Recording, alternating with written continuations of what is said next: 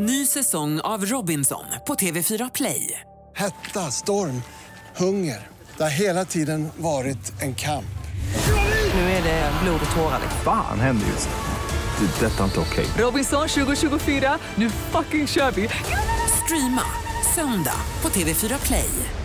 I'm telling you, it will make your teeth the whitest they've ever been. And supposedly it's supposed to um, really cure cavities, actually uh, knock out a lot of the um, bacteria and the, uh, what's the stuff, that, the, the tartar. Okay. And I've noticed that too. And it's Look at my coconut butter or what is No, it? co- coconut oil. Oil. Yeah, like like, but it, it's kind of like it's a it's kind of thick and weird. Uh, my my wife she she kind of gags when I when I put it in my mouth like that. that sounds totally wrong. What I just said. You could really cut that up into doing something very wrong. No, but she she has this gag reflex when she sees something that that that, that completely, you know, uh, makes her, her. yeah, Yeah. disgusts her. And and me putting a spoonful of coconut oil in my mouth every morning kind of does that. And how long should you do it? For 20 seconds? For 20 minutes. No, no, no. 20 not minutes? Yeah, so you wake up in the morning and you just, mm, you just swish. You, you don't you don't gargle with it or anything, but but then you then you uh, sort of spit it out like into an empty bottle that you might have in recycling and stuff. So anytime you're in the recycling bin and you see sort of like a quarter, you know, two or three centimeters of, of just you don't can't identify the liquid inside the bottle, it's probably my oil filling.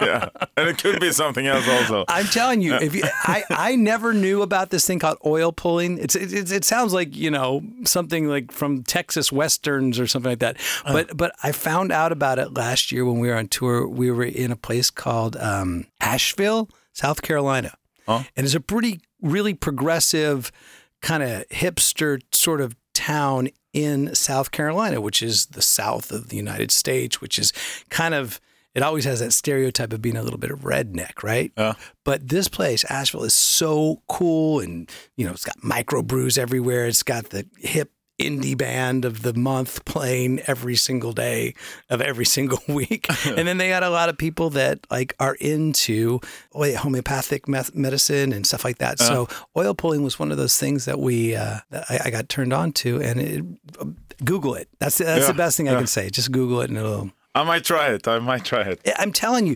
with the fir- it's supposed to cure, and, and this is what will make the rock and rollers start it, and probably the reason why I started it. Uh, one of the biggest uh, selling points was that it cured a hangover. What? So I tried it a few times. Yeah, it, it gets rid of your headache right away. Maybe because you're just thinking like, "Ooh, I'm putting oil in my mouth," but you know, it really did. It did work. Try it Yeah, out. Check it out. definitely going to try little that. health advice from Dr. Roxie. yeah. Welcome to Rock Classic Studio, Ryan. Thank you, Janne. Nice to be here. yeah. Uh, you have your new solo album out, Imagine Your Reality. Yes, I do. Uh, now, first of all, the name. How did you come up with that? It's something I've been doing ever since I was a little kid. It's I think it's the reason why I'm sitting here talking to you in this microphone right now because as a kid, I had a bunch of posters of rock and rollers on my wall. Um, it was like Kiss, uh, the Beatles. I think I even had Rod Stewart up there, but one of those ultimate bands was Cheap Trick for me. And I had all these posters of rock bands, and I just kept imagining myself being one of those guys. And obviously, I just didn't sit back and do nothing. I, I worked at it, worked pretty hard at it, and was in the trenches of rock and roll for many, many years, but it eventually paid off and became my reality. And I'm happy about that. And I- I'm, I'm, sort of living proof that you can imagine your reality. And uh, speaking of Cheap Trick, Robin Zander from Cheap Trick is with you. He's doing something in the yeah, he does also, a guest right? vocal on this album, which was one of my all-time sort of rock and roll great moments that I can put as far as you know my memories. And uh, the other one would be you know playing with Brian May Yeah. in London at London Wembley Arena, and we got to do that too. But you know, I, I asked Robin. We, we've been touring with them off on and off for a bunch of years with Alice Cooper, and they're great guys. They're everything you'd think you're you want your rock stars to be. Very cool, uh, bit larger than life. But when I asked him if maybe he would uh, think about guesting on the album, he said, "Sure. What song are you thinking?" And so I I actually chose a song that they had covered off their uh, their third album. It's called California Man. and it's originally by this band called The Move, which became Electric Light Orchestra. So I'm actually doing a cover of a cover. And, and where it's slotted on the album, on Heaven Tonight with Cheap Trick's album, it was track number three. And on Imagine Your Reality, my album, it's track number three. there you go. History repeats itself. No, I noticed many songs uh, on the album is also something. There's always like something from my, my second home, uh, Los Angeles and uh, California. There, there's a lot of that into the album. What makes that place so special for you? Well, I've spent a good majority of my life in Los Angeles, in Southern California. I am a California born and raised, uh, grew up in the Bay Area. Northern California. And by the way, eh, for those that know, California is a long state and it should sort of be cut in half in some ways. Northern California and Southern California, they're two different animals Yeah. and two different attitudes in a lot of ways. But I grew up, I left uh, home at 17 and I moved down to Los Angeles, knew I wanted to be uh, in a band, knew I wanted to play rock and roll for a living, knew I wanted to make it more than just a hobby. And so that's where I dug myself in, in, in the Hollywood area. And What Yeah. year was that? that was in the 1980s, man. Yeah, when 19 everyone moved to uh, LA.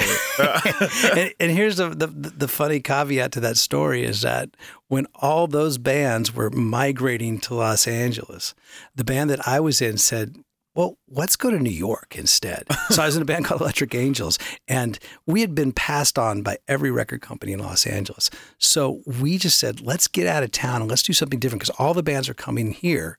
Let's go to New York City." And we actually got signed by a label that had passed on us in Los Angeles. They signed us in New York on our third show. Uh-huh. So, you know, it's sometimes when you go against the grain and you, you know, sometimes when you go against the grain, you get crushed. but sometimes it works out for you. And this one, you know, we have our battle scars, but, you know, I, like I said, I've been in the trenches of rock and roll for long enough. And that's why I'm happy that people are starting to notice this solo album. And I'm going to keep fighting for it for the rest of the year and even beyond that. My favorite place that I always go to when I'm there is, of course, Rainbow. the Rainbow Bar and Grill. Yeah, yeah, Yeah, love I- that place. I, like I said, I, I'm glad to hear that you have California as your second home. Uh, it, it, for me, you know, I, I have uh, Los Angeles, California. I kind of, for many years, lived at the Rainbow Bar and Grill, and there is a line of that uh, uh, of Rainbow in one of the songs. So you just got to sort it out. That's the thing I like about this album, though, is that uh, we're doing lyric videos for each of the songs on the album. So it's sort of like a new twist on the old experience of, of listening to an album. Because when I was growing up, and I, I used to be a vinyl guy, that's that's I, that's what we had. We had vinyls and cassettes. So I would take out. I couldn't wait to take out the inner sleeve, read around, you know, read along with the lyrics. And that's exactly what we've done with our vinyl. We've put the lyrics on there so people can sit there with headphones on, look at the pictures, read along with the lyrics. Or if you want to do it sort of, I guess, 21st century, go on YouTube and watch the uh, lyric videos that we have. We have a really talented lyric uh, video editor named Gustav Kromfeld. He's done all of our videos so far, and he just has a really unique and special way of doing videos. And I think they have really good concepts and ideas behind each of the songs. Yeah, I love the the video for "To Live and Die in L.A." It's kind of a Grand Theft Auto theme. Kind of. Yeah. It's exactly. It's, uh, we, he he took he compiled the best Grand Theft Auto fails of Yeah. all time. And for those of you that don't know video games, you obviously don't have a 15 year old son, or or you're not 15.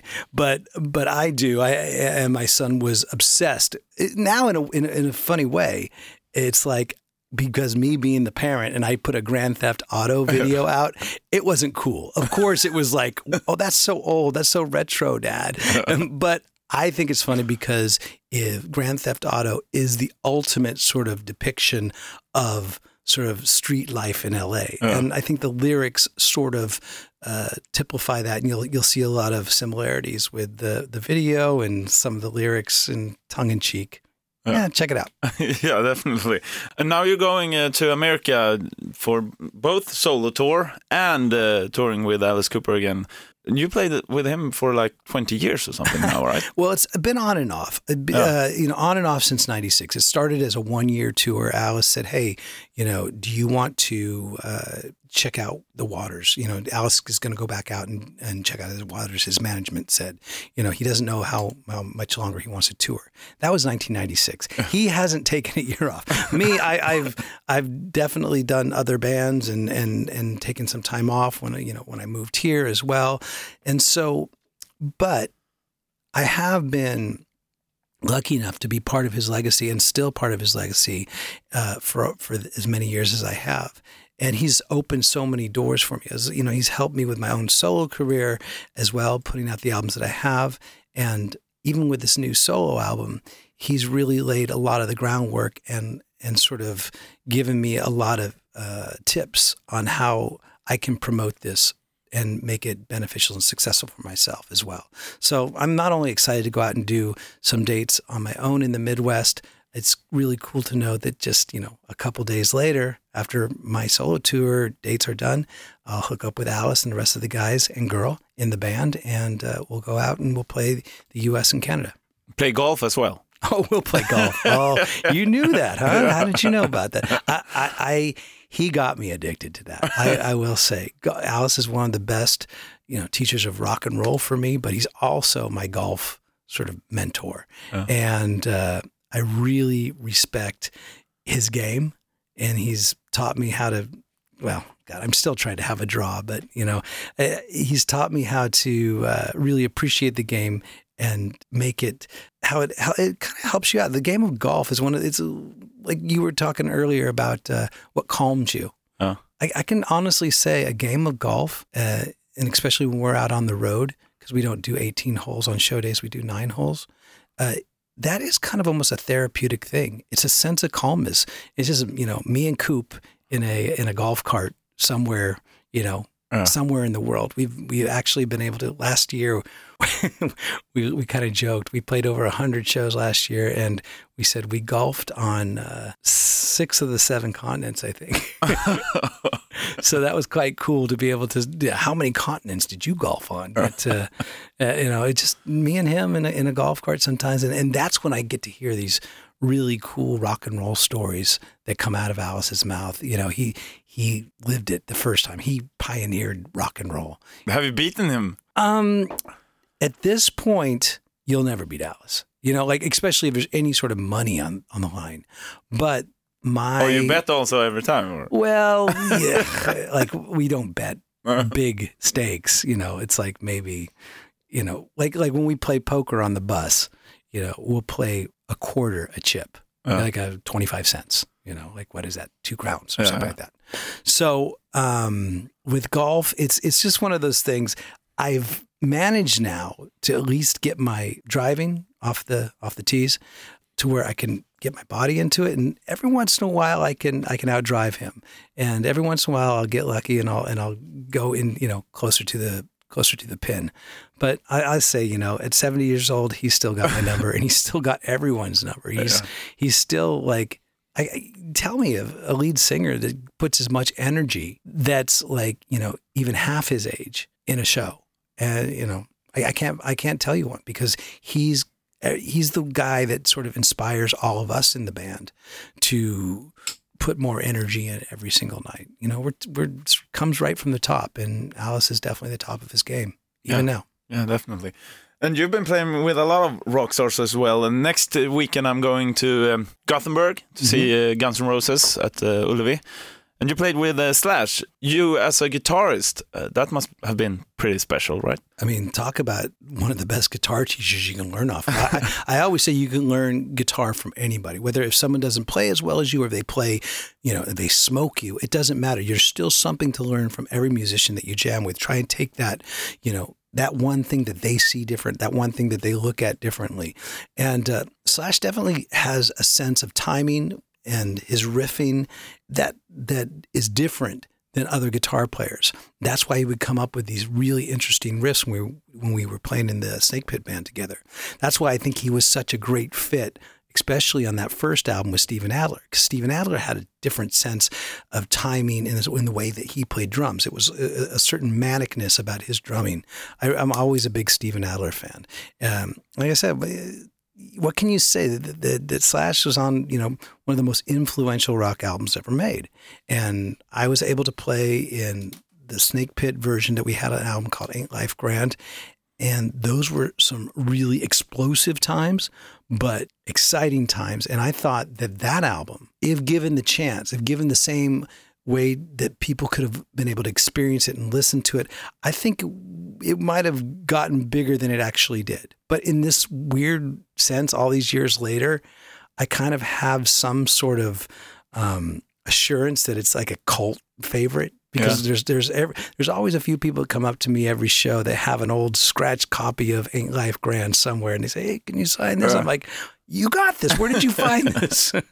because it, it wasn't one of those ubiquitous albums. It was kind of tricky to find. But the people that did find it and the people that did get it, I I don't even think you can find it on Spotify nowadays. I think you have to go on to the uh, the rabbit hole of YouTube to check it out, or maybe you guys have it in your sort of you know I, I think we have, archives. yeah, yeah, we have. So that's the thing that that album, the people that do uh, find it and get into it, they really appreciate it. And I like being, you know, I like being part of bands like that. But unfortunately, I, I would also like to be part of a really popular, popular, popular band with a with a hit single someday. Maybe maybe this solo album will uh, will give me some attention with that in that respect too. Yeah, we have a mutual friend who I uh, asked uh, what I should ask you about when you're coming, Anton Scherberg. Oh yeah, yeah, yeah, yeah. And uh, and he texted me back and said, "Well, ask him about Rob Halford and a teleprompter." what does he mean by that? Rob Halford and the teleprompter story. Was it luckily that what that doesn't fall upon me?